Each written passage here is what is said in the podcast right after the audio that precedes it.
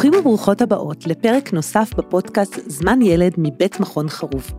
בכל פרק נקיים שיח עם מומחים על סוגיות מרכזיות בעבודה עם ילדים וילדות שחוו פגיעה. שלום לכן ולכם. אני פרופסור כרמית כץ, מנהלת תחום המחקר במכון חרוב וחברת סגל בבית הספר לעבודה סוציאלית באוניברסיטת תל אביב. אני שמחה להיות איתכם היום. היום נדבר על נושא מאוד מורכב, לא רק בפן הרגשי, אלא גם בשיח המקצועי, ובאופן בו החברה בוחנת ושופטת אותו. התעללות רגשית בילדים. בפרק היום נארח את מי שאני בוודאי לא צריכה להכיר לכם, כי היא הפכה במרוצת השנים למנהיגה פורצת דרך בתחום שלנו, דוקטור נדיה מסארווי, פסיכולוגית חינוכית, מומחית בנושא פגיעה בילדים, מטפלת וחוקרת. נדיה, כיף לנו שאת מתארחת איתנו היום. מה שלומך? בסדר, כיף לי להיות פה ולדבר על נושא כל כך חשוב הזה, שלא כל כך מדובר לא בסביבות המקצועיות ולא בין ההורים ולא בין הילדים עצמם, זה באמת באמת נושא שחשוב לדבר עליו, כרמית. נושא שגם חשוב לדבר עליו, אבל גם הוא כאילו לא מדברים עליו. כולם מסכימים שחשוב לדבר עליו, וכל פעם שאני שומעת אותך, את מספרת לי על משפטים שאני רגע רוצה להדהד אותם פה במרחב. אתה כזה טיפש, את חסרת תועלת. שום דבר לא יוצא ממך, הלוואי שלא ילדתי אותך. מה עומד מאחורי המשפטים האלה? אה, צריך, אה, העניין הוא שזה קצת מורכב, אני אגיד לך, אה, ואני חושבת שזה גם יוצר את הקושי, כי משפטים כאלו שאולי נאמרים פעם במיליון שנה במהלך ההורות שלנו, אין טעות, אבל, אבל מתפלק לנו ואנחנו יכולים להיות הורים לפעמים גם קצת לא הכי מטיבים. אבל אני מדברת על דוגמאות של משהו שהם הופכים להיות חלק מהמציאות היומיומית של הילדים האלו. זה לא משהו שפעם בעשר שנים הורה אה, אה, עשה טעות, פשוט עשה טעות ו- ושם לב לטעות שלו, אלא ילדים שביום יום שלהם מקבלים דוגמאות של איך הם יכולים להיות מאכזבים, לא טובים, לא שווים, ומה שעומד מאחוריהם כשזה באמת חלק ממשהו שחוזר על עצמו, אה, אה, זה הורות שהיא פוגענית. הורות פוגענית יכולה לבוא אה, על כמה רקעים, אני לא יודעת אם את רוצה שנפרט עכשיו, אבל זה, זה, אז בקצה המאוד, בוא נגיד, קיצוני, יש את ההורים עם ההפרעות, בוא נגיד, או עם הבעיות, נגיד הפסיכיאטריות, בעיות באישיות, נרציזם, שליטה וכל זה, שזה כאילו ברור. אבל הבעיה שלמה קשה לאנשים לדבר על זה, כי קל לשים את זה שמה. והחלק השני, שחלק מהורות נורמטיבית, את זה לא רואים בהקלטה, שאני עכשיו עושה ברקטס, חלק מהורות נורמטיבית של אנשים סביבנו, ולפעמים אפילו אנחנו בודקים אם אנחנו גם כאלו. זה חלקים מאוד מאוד מאוד פוגעניים, שאנחנו לא שמים לב אליהם, הורות שלא מודעת לעצמה, הורות לא, שלא מבינה מה האפקט של המשפטים האלה יכולים לעשות לילדים, ובעצמם פוגעים ועושים את זה לפעמים כי הם בעצמם עברו את הדבר הזה, וזו בעצם העברה בין דורית של פגיעה רגשית שקשה לסמן אותה, קשה לבוא ולהגיד להורה שמטפל בבריאות של הילד שלו ובחינוך שלו, אה, ואפילו קונה לו דברים דברים ומשחקים, ויכול להיות שגם משחק איתו, שלכאורה נראה הכל בסדר, אבל גם מחורר לו את, ה, את הראייה העצמית שלו, של מישהו, את הערכה העצמית שלו. לכאורה מאוד מאוד קשה למי שמבחוץ, אפילו לאנשי מקצוע, מיומנים ככל שיהיו, לבוא להגיד, אהה, יש פה כנראה פגיעה רגשית, יש פה התעללות רגשית, מאוד קשה לראות את זה, ואז זה ממשיך וממשיך וממשיך, ולצערי ילדים, במיוחד כשהם קטנים ותלויים מאוד רגשית בהורים שלהם, ומבחינתם הם העולם והם המקום, ודרך ההורה הזה אני מרגיש שאני קיים ואני יודע והכל, נאלצים לפעמים לעשות משהו שבבריאות הנפש שאנחנו קוראים לו פיצול, ספלט, שומרים את ההורה למקום הטוב, לא התכוון, יכול להיות שאני באמת רע. היא אומרת לי, את ילדה רעה, את אף פעם לא מוצלחת. ההורה שלי הוא זה שממנו אני מבין את האינפורמציה שלי על העולם ועל עצמי. אז אם היא יודעת ואני לא יודעת, אז אני יודעת את מה שהיא יודעת, שזה בעצם אני לא יודעת ואני לא טובה, ואז הם אלו שלא יודעים. יש שחור ויש לבן, כשהשחור זה הם, והלבן זה ההורים, כי אי אפשר לחיות במציאות שההורה שלי שאמור לאהוב אותי הכי בעולם, ו- ו- ו- ולשמור עליי מכל אה, פגיעה, הוא זה שפוגע בי. מציאות כזאת אי אפשר לשאת אותה ביום יום וילדים קורסים נפשית ואז הם משתמשים במנגנון ההגנה הזה. וואו, נדיה, את יודעת, את דייקת את, ה, את ההתייחסות להתעללות רגשית ואמרת שההורה מחורר את הילד, שזו אמירה קשה ומדויקת וכואבת, ואני רוצה שתעזרי לנו להבין מה המחיר שיש להתעללות רגשית על ילדים, ואת רואה את זה כל יום בפרקטיקה. שלך ובהדרכות, ספרי לנו. לגמרי, אז, אז תלוי באיזה סוג של, של פגיעה, אני אדבר על הנפוץ יותר וכאילו ידוע יותר, שזה הנושא של אה, אה, הקטנת ערך העצמי, אתה לא שווה, אתה לא עושה טוב, אה, מתי כבר תצליח לעשות את העבודת בית שלך, מתי כבר תלך ישר, אתה לא הולך ישר, אה, את אף פעם לא יודעת לשרוך את הנעליים שלך, וככה וככה וככה, העלבה מול אנשים אחרים, הבכתו, כל מיני, כל מיני אמירות של הקטנה ו, ו, אמ, והקטנת הערך העצמי שלו. ילדים כאלו לצערי גדלים להיות ילדים שהם מאוד מאוד מאוד לא מאמינים בעצמם, אה, מאמינים שהם לא שווים, אה, כמו במשפט של הספר של נורית זרחי, אה, אם אימא שלי לא יכולה לאהוב אותי, מי בכלל בעולם יכול לעשות את זה? אז אני מסתובב בעולם עם ההרגשה שאני לא שווה אהבה, וככה נראים היחסים שלהם עם החברים, עם המורים, עם אנשים משמעותיים אחרים בחיים. אני, אני בקשר שלי עם האחרים תמיד מצפה שאולי יתעלמו ממני, יקטינו אותי, אני לא אעמוד על שלי כשמישהו ינסה למשל אה, אה, לפגוע בי או לצחוק עליי או ללעוג לי. אלו ילדים גם שמאוד קשה אה, אה, לראות מבחוץ שגם הם מנוצלים בצורה יותר אה, אה, מהירה, כי אני חי על פירורים, אני חי על זה שהם בכלל הסתכלו עליי, אז וואו, אז אם ילד ייתן לי קצת קשר טוב, משהו קצת מחזק, אז אני יכול להיות אני אגיד את זה במילים אה, עממיות, העבד שלו, אני יכול לעשות מה שהוא רוצה. עכשיו אני לא, אפילו לא אלך למקומות המאוד קיצוניים של פגיעה מינית וכאלו, אבל משהו כמו, אני זה שתמיד יהיה פחות טוב כדי שהוא ירגיש טוב עם עצמו, ואני אהיה מוכן לעשות את זה, כי אני מקבל את הפירורים שכל כך חסרים לי. אז אלו, אלו ילדים קודם כל שהם מאוד מתקשים ביחסים החברתיים מבני הגיל. אגב, באחד המחקרים דיברו על זה שילדים של אבות שהפגינו אה, התנהגות אה, אה, עוינת לילדים שלהם, בעיקר בנים של אבות אבל גם בנות, מפרשים סיטואציות עמומות חברתית כנגדם, למשל אני ילד בכיתה ד' ואני רואה שני בנים שהם בכיתה שלי מתלחששים וקצת מסתכלים עליי. ואז הפירוש האוטומטי שלי אם אני מגיע מבית שמנמיכים מהערך שלי אז הם מדברים עליי, הם, הוא אומר לו לא לשחק איתי, הם רוצים, לא יודעת, לעשות עליי חרם. עכשיו, כמובן שזו אופציה, כי ילדים גם יכולים לפגוע אחד בשני, אבל זו יכולה להיות אופציה, כמו שאני מנסה להגיד להם בקליניקה, אה, הוא יכול להגיד לו, וואו, איזה נעלי ספורט מהממות יש לילד הזה, בא לי לקנות כמוהם. עכשיו, מבחינתו, זו לא אופציה קיימת, כי, כי, כי הוא מסתכל על העולם כעולם עוין, אנשים נגדו. ואלו ילדים שלמשל, יש להם הכללות יתר. עיוותים מחשבתיים על זה שהעולם מסוכן, העולם נגדם, והם הסתפקו בקצת, הם הסתפקו במועט. ו- וחלק מה- ממה שעושים ההורים האלו, חלקם לפחות, עושים סוג של בידוד חברתי. אה, כן, אה, אה, אתה לא שווה ולא ישחקו איתך, ו- ובכלל תשמח שהמסר, תשמח שאנחנו ההורים שלך בכלל סובלים אותך. ואז הוא גם לא יחפש את הקשר הזה, החדווה של הקשר, להיות בקשר עם אנשים, נכבדת. אנחנו למשל בגיל, אני רואה את זה במעונות היום, או ילדים קטנים, אה, אה, את שמה אותם על, על שטיח, תכף את מצפה שיחקרו את הסביבה, שיחפשו את הקשר, שיסתכלו עלייך, שיסתכלו על, על הצעצועים, והם לא, הסביבה כבר לא מעניין אותם, כי הבינו שהסביבה בגדול, שזה ההורים שלהם, זה הסביבה מבחינת ילדים, ההורים שלהם לא תתעניין בהם. עכשיו, אנחנו גם רואים לפעמים את הצד השני, ילדים ש, שהולכים ושמים את עצמם בחיק של אנשים שהם לא מכירים.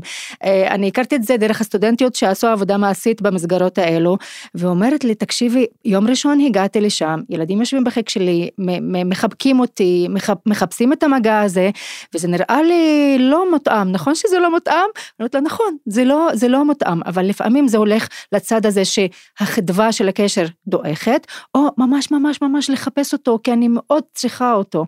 ולרוב אלו ילדים ש... בסביבה שלהם אולי יש סבתא, אולי יש דודה, שקצת אחרת, שעושה אה, סכמה אחרת של יחסים קרובים, ואז הם יחפשו את זה, כי הם יודעים שזה קיים, אז אני אחפש אותו, אבל לא בצורה מותאמת. ועוד פעם, זה לא בריא, כי אנחנו יכולים ליפול במקומות שהם לא נכונים לנו.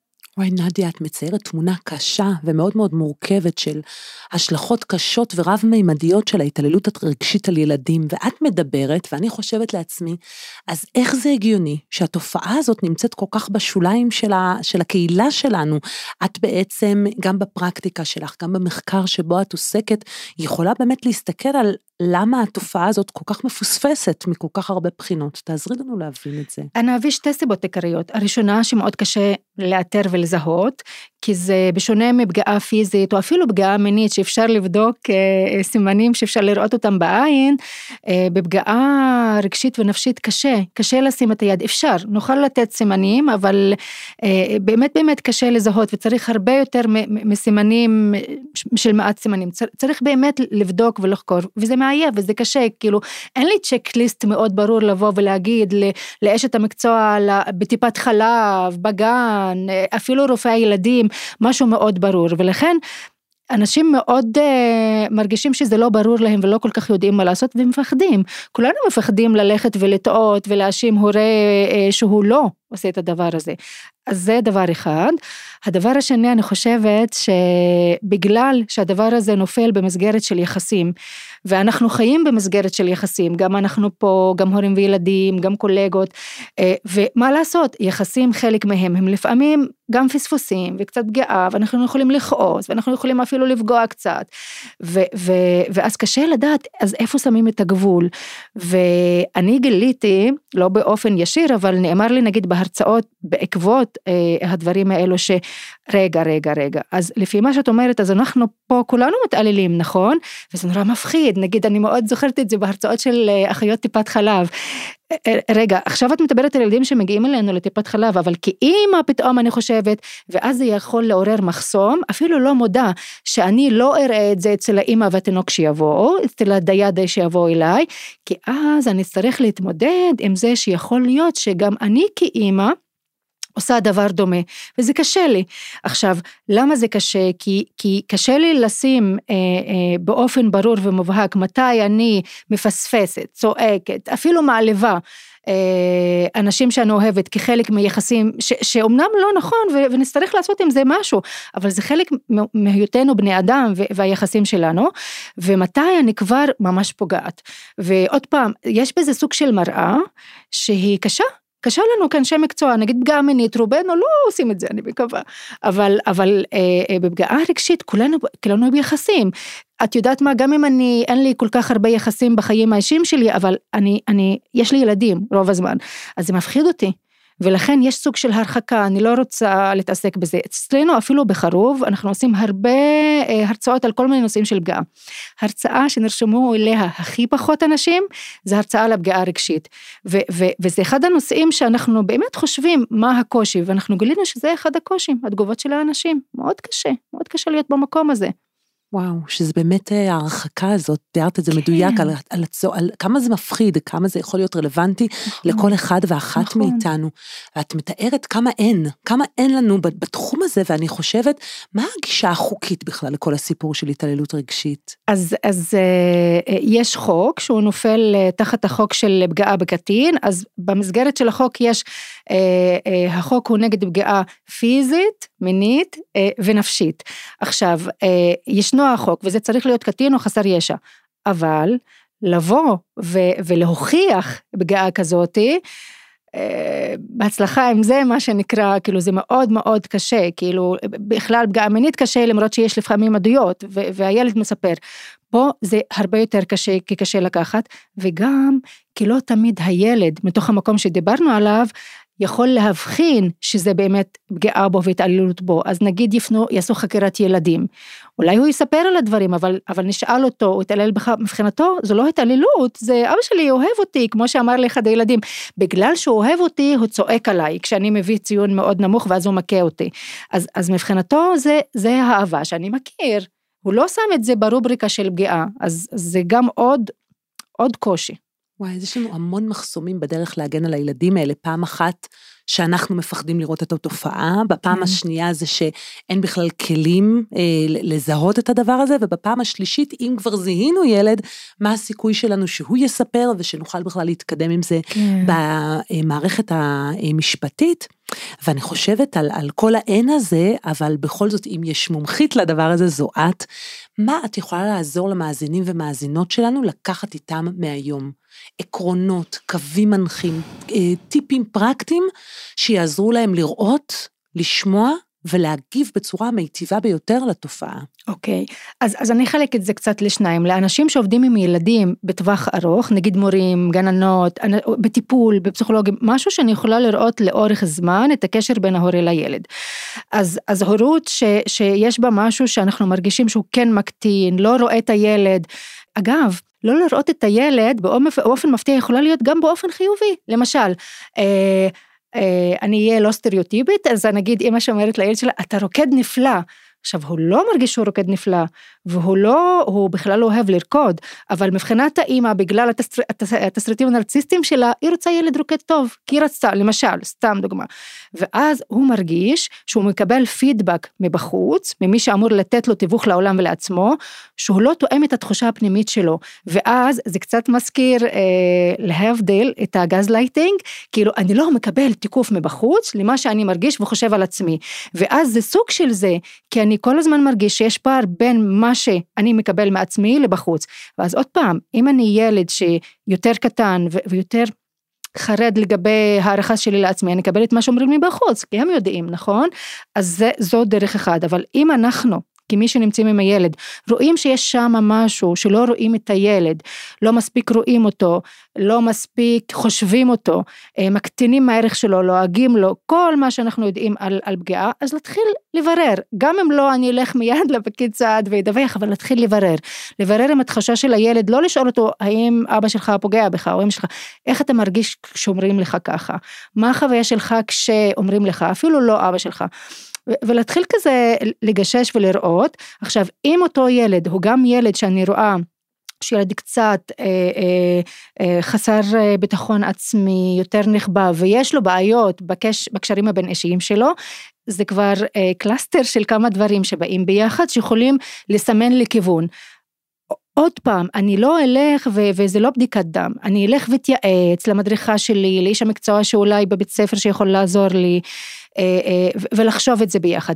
עכשיו, אם זה קשר שהוא חד פעמי, כמו ילד שהולך למיון ילדים, או לטיפת חלב, טיפת חלב הם, הם קטנים, אבל נגיד, אה, משהו גם מאוד מתעלם, מאוד מקטין ערך, צועק, אבל זה לא הצעקה של, שדומה יותר לפגיעה פיזית, זה, צעקה של אתה, אתה, אתה מחניק אותי, אתה סוגר עליי, את, כאילו אתה מתעלל בי ואני הקורבן, אה, זה גם סוג של גז לייטינג, שהילד אה, אה, נצבע בצבעים מאוד מאוד קשים, אה, אה, כפוגע, כרע, כרשע, אז אלו סימנים. עכשיו עוד פעם, אה, אלו סימנים שאפשר להתייעץ אה, אה, סביבם, לא מיד יודעים, אבל עוד פעם, אם זה גם ילד שאני רואה אותו ככה יושב על הכיסא, על, הכיס, על, על הקצה של הכיסא, בקושי מרים את הראש, אני רואה אותו כזה לא מרגיש טוב עם עצמו, זה, זה גם לא משהו מקצועי, אבל משהו שאני יודעת ש, שהוא לא מלא בעצמו, הוא מרגיש כזה,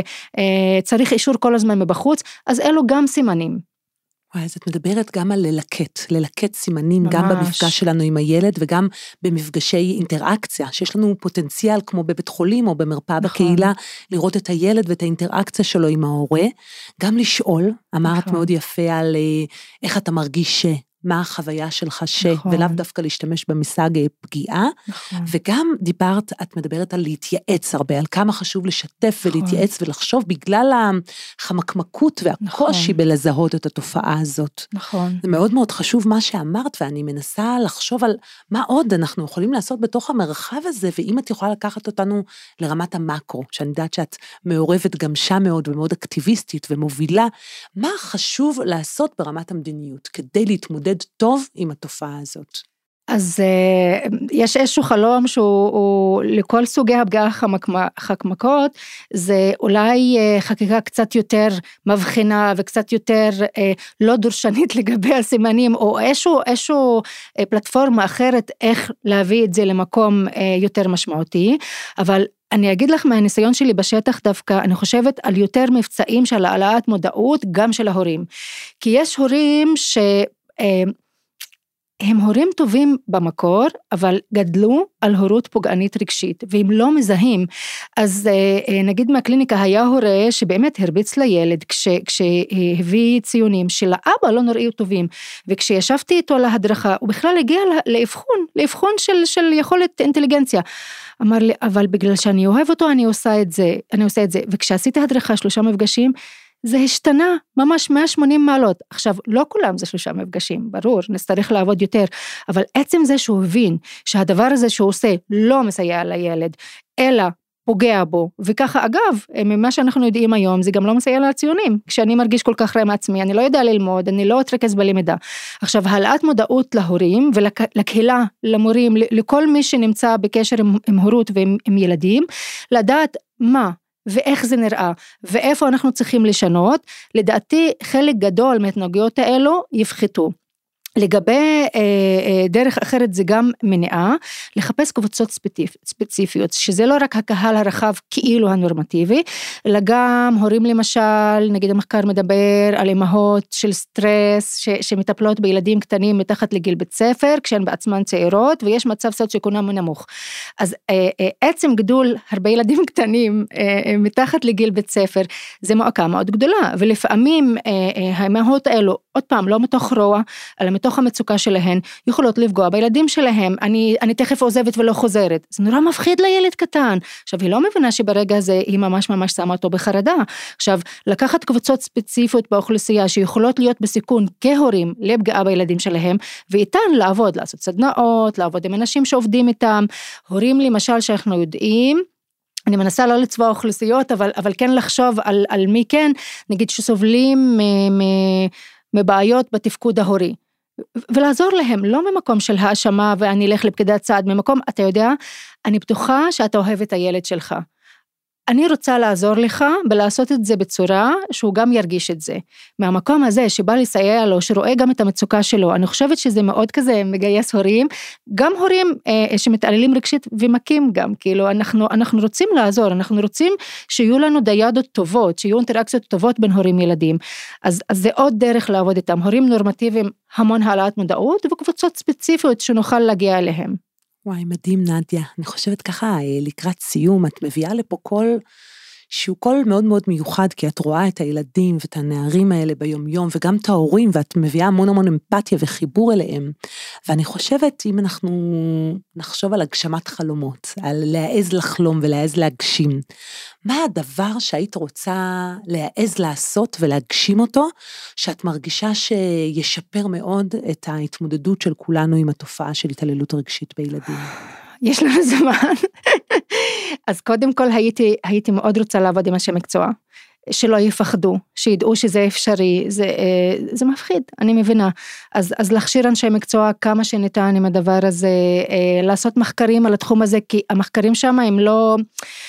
לא נעשים מספיק וגם הם מאוד לא אחידים, הם לא, הם, הם קצת מגמגמים, אה, הם לא אומרים משהו ברור, אה, גם ההגדרה של פגיעה רגשית היא לא כל כך ברורה, אז לפי מה שעושים או לפי מה שלא עושים, לפי, אז, אז להביא, להביא אה, משהו יותר ברור מהמחקר, לבוא איתו לשטח של אנשי מקצוע ולהגיד להם, תראו, מחקרים שלנו הראו 1, 2, 3, לעבוד איתם ולהכשיר אותם, לעבוד עם הורים, ו- ולעבוד עם ילדים עצמם, אה, אה, אני חושבת שדווקא הורים שעבדו איתם, ואז יצאו ויעזרו להורים אחרים, מין מנטורינג כזה, מאוד מאוד אה, יכול להביא כוח גדול, שגם אני עשיתי את זה, אבל עכשיו אני לא עושה את זה.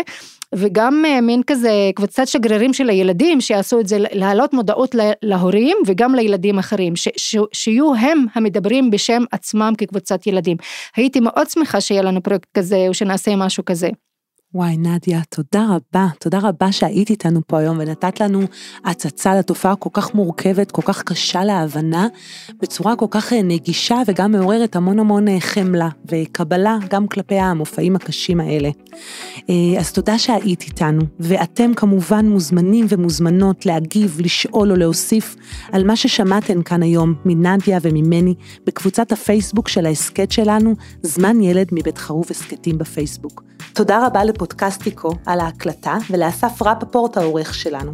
תודה לכם ולכן ולהתראות בפרק הבא.